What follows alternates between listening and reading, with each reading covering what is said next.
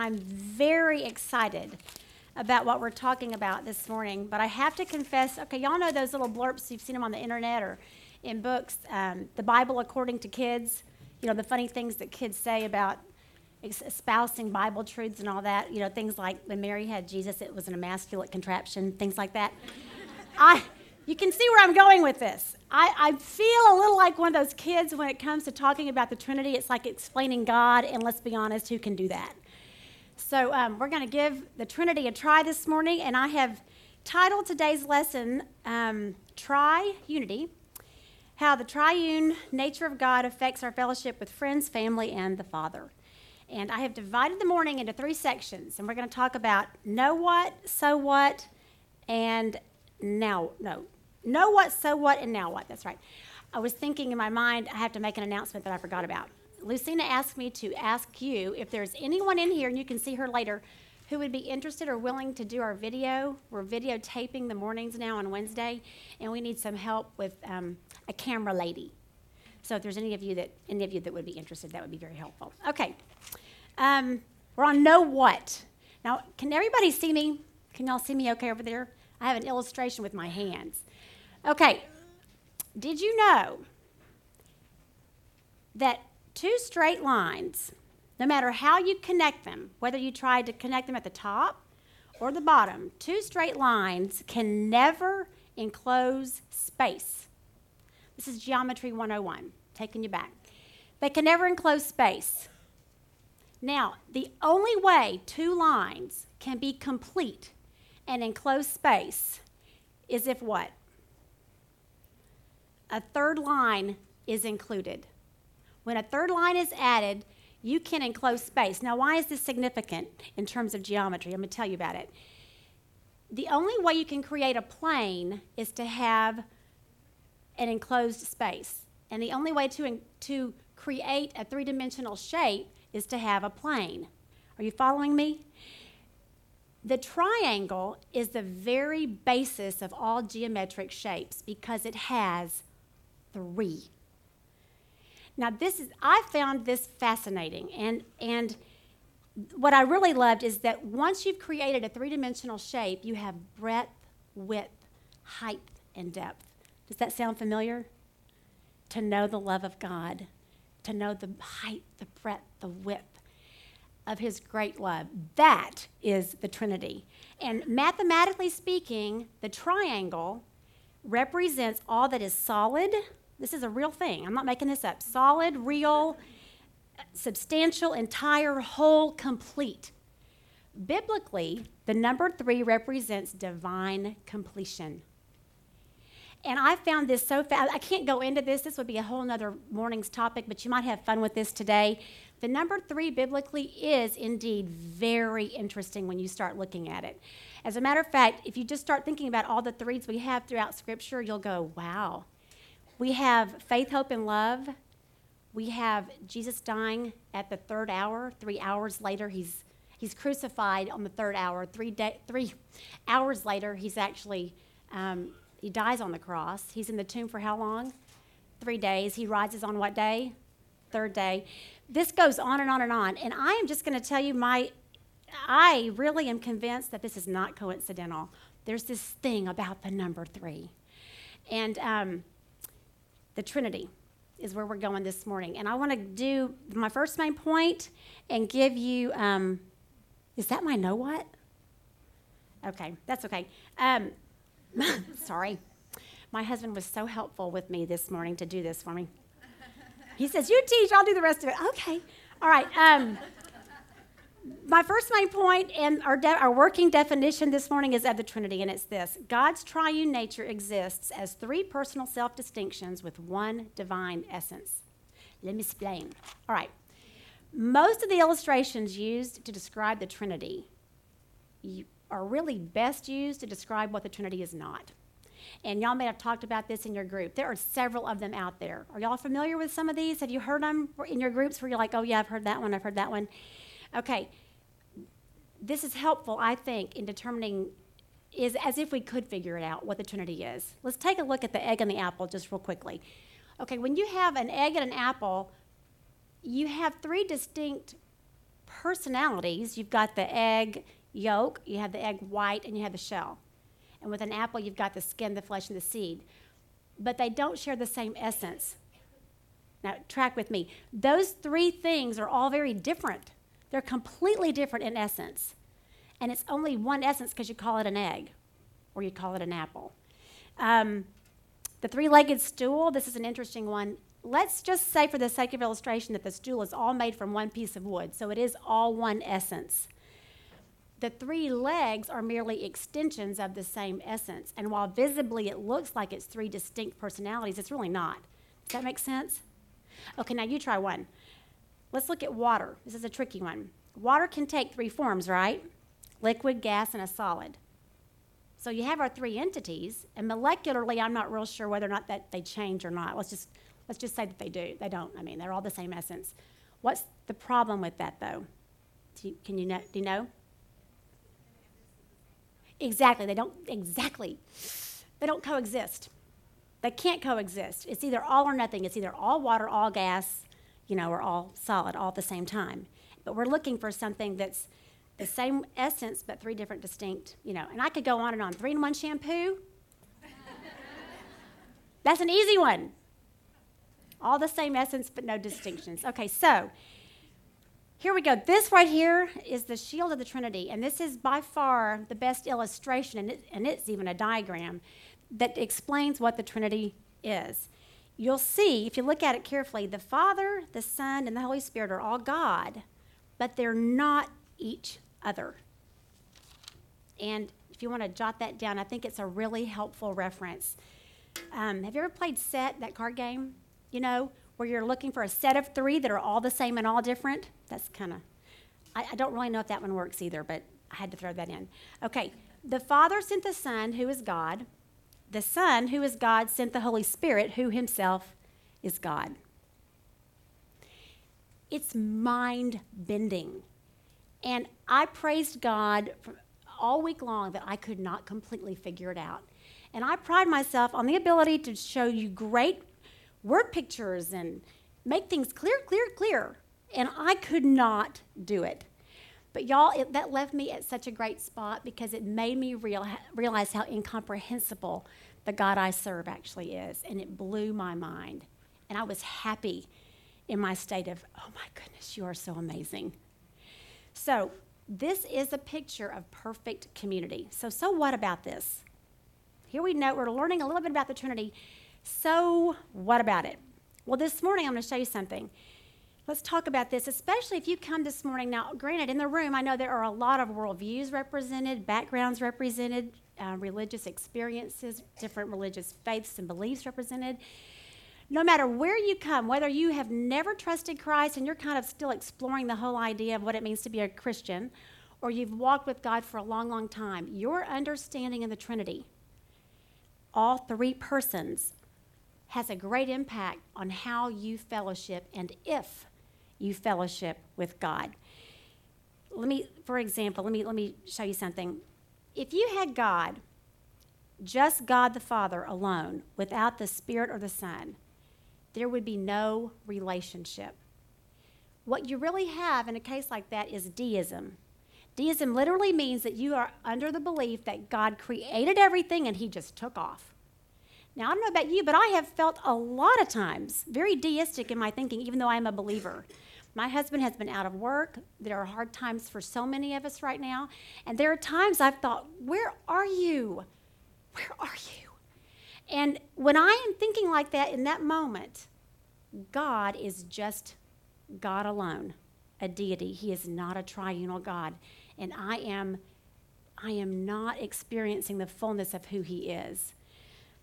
Some emotions that sometimes follow that line of thinking might be um, skepticism, resentfulness, feelings of loneliness, abandonment, and frustration.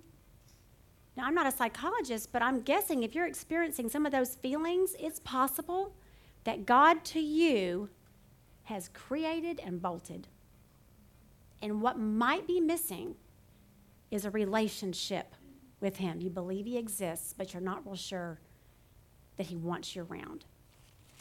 Okay, now what if you had Jesus but he was just a man, and you didn't have Jesus as God, no deity.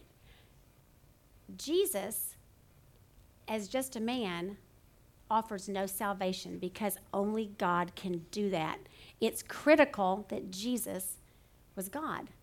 Otherwise, salvation is not possible. Therefore, the relationship with God is not possible. Feelings that often accompany this kind of thinking are inadequacy, guilt, fear, despair. God could never forgive me. If, if you are experiencing those types of feelings, there is a very good chance that Jesus to you is just a man. But when you realize that he's God and is willing and wanting to forgive you, the relationship changes and that hope is offered to you. Okay, now what if you had only the Spirit with no holy in front of it? Okay, you have wind, right? I mean, really, if you have uh, the Spirit without the Spirit being deity, without the Spirit being God, you have no power. You have no restrainer. You have no helper. You have no teacher, no comforter. You actually, and I thought about this, um, the abundant life very quickly becomes the abominable life. Can you imagine life without the Spirit? Now, we take that for granted, y'all, but there are things that are utterly impossible without the Spirit. And I think as Christians, we kind of swing from one extreme to the other. I think sometimes we don't attribute things of the Spirit that we probably should attribute to the Spirit, but I think sometimes we attribute more things than we probably should. But somewhere in there, there is an understanding that God moves through His Spirit, and it is available to us in the power and in the person of Jesus Christ. Okay, now if you're experiencing a spirit issue, a Holy Spirit issue, you might be experiencing deadness. Um, is the Christian, are you just kind of moving along in your Christian life? Like, and you find yourself going, so what? I mean, okay, this is, I believe in God, Jesus is a son, yeah, yeah, yeah, yeah. It's dry. My life hasn't really changed as a result. My guess is that the Spirit to you is not divine, and you haven't tapped into that power. When we trusted Christ as our Savior and Lord, we immediately became one with God and were invited into this unbelievable fellowship. Um, we're one with God, we're made complete. 2 Peter 1 4 tells us that we became partakers of the divine nature. This nature we've been talking about all morning, this very nature we get to become partakers of. We join his fellowship, his divine power, his spirit has granted us everything we need pertaining to life and godliness. All of this is available. Okay, so now what? Here we get to, you know, some more applications. Why would a perfect God who lives in perfect community, and y'all might have talked about this in your group, why, if there is this perfect fellowship, if God in Himself is a perfect fellowship, why would He invite us to join him in that particular fellowship. He wasn't lonely. He didn't need us if he, he was perfect. He had everything he needed. I want to tell you, I think God invites us to share in his fellowship for two reasons. One is that we might experience his love, and two, that we might reflect his glory. We've talked a little bit about how understanding the Trinity affects our fellowship with God, but what about fellowshipping with others? especially other believers. This is where I break out in song and say, Why can't we be friends? Okay, so, and I'm gonna I'm gonna address that. We're gonna have a hard conversation, but um, I don't know if um, if you were as surprised as I was, but in our lesson, that whole section about fellowship and the definition of fellowship, did that surprise any of y'all? Was that a new discovery? His whole definition biblically. Because um, I honestly, okay, I'm like the fellowship gal. I kind of had always thought fellowship was like supper club. And that fellowshipping is really kind of passive, and you get together and you visit, and you talk, and we're having some fellowship. And um, his definition threw me off, and so I thought, I don't know about that. So I went and I did a little research, and here's what I came up with. I thought this was very interesting. And he may have said some of this, but the only time, I'm going to say it better. Um, with a lot more enthusiasm. Okay, the only time that the word fellowship is used in the Old Testament, it means friendship, gathering, intimate, making plans. It's used once in the Old Testament, and that's the meaning of that one time that it's used. Okay? Every time the word fellowship is used in the New Testament, every single time it is used, it has the same definition. Every time. And the definition is a contribution, participation, sharing, partaking, sacrificing. Every time fellowship is used in the New Testament, it is proactive. Every time it's used in the New in the Old Testament, it is more along the passive lines. So what's the difference? I asked myself. Are you asking yourself the same question? what is the difference? And I really parked here for a minute. And I thought, the difference is the sacrifice. The difference is Jesus. It's one thing to be in fellowship and be a uh, just a mere person that sits and soaks it up. But real fellowship is initiating. It's making a sacrifice. And anytime you're serving someone well, it takes something of yourself to do that. You've got to put something on the back burner. Even if you're enjoying what you're doing, you still put something on the back burner to make that sacrifice. This is when I realized that this is exactly what God, who is himself a perfect fellowship, did when he shared, contributed, and gave us Jesus. Because of his love for us, he initiated. He made the first move, he was proactive, and sacrificed his only son that we might share an eternal life and fellowship with him.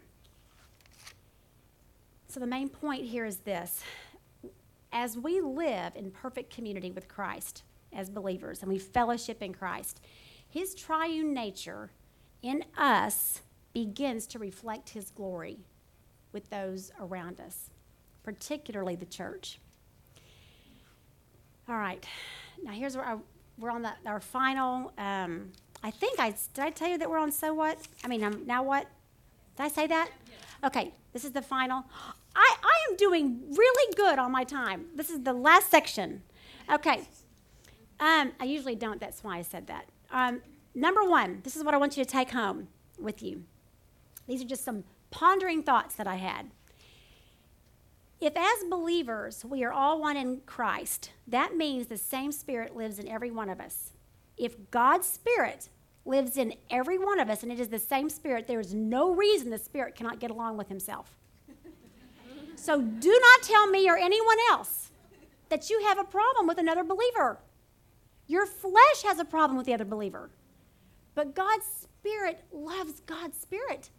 And He put that in you for the sake of unity. Because when we are loving each other well and we are in fellowship with Him the way we're supposed to be, we look different. We act different. The church brings God's glory to a world that does not know Him. They will know we are Christians by our what? By our love. It's how we initiate. Okay. Secondly, God initiated, speaking of that, God initiated a relationship with me in spite of my junk I can initiate relationships with others in spite of theirs. And this is something y'all we just have got to get over. And a lot of times it is way too easy to sit back and fold your arms and go, mm, I have a problem with so and so. And and I'm not moving forward because of it. That's what would what would have happened if God did that? Now you think about this. If in all of our junk, God said, hmm, that is a hopeless case. Well, until they make the first move, I'm just going to sit here. You, Jesus is going to, we're just going to pal around up here because I, I'm just not feeling the love right now. Y'all thank God, and I mean that, that He did not do that. He initiated out of love for the sake of fellowship. Number three, God has provided every resource known to man and then some to help us facilitate this fellowship with other believers. Have you tapped into those resources? We are without excuse. Read Romans. The old man is dead. If you've trusted Christ, you have died to yourself. You no longer live, but it's Christ who lives in you. That's Galatians. And you know what? you are free now. You are no longer under the bondage to respond as the old man would have. You don't have to be ugly anymore. Does that make sense? So often we think, well, you know, the big excuse, honestly, is that the sin nature takes over. That's so convenient. Because the truth is, you are no longer bound to that sin nature. You don't have to listen to it. That is good news. And if you want to supplement this morning's lesson, go read Romans. It will set you free.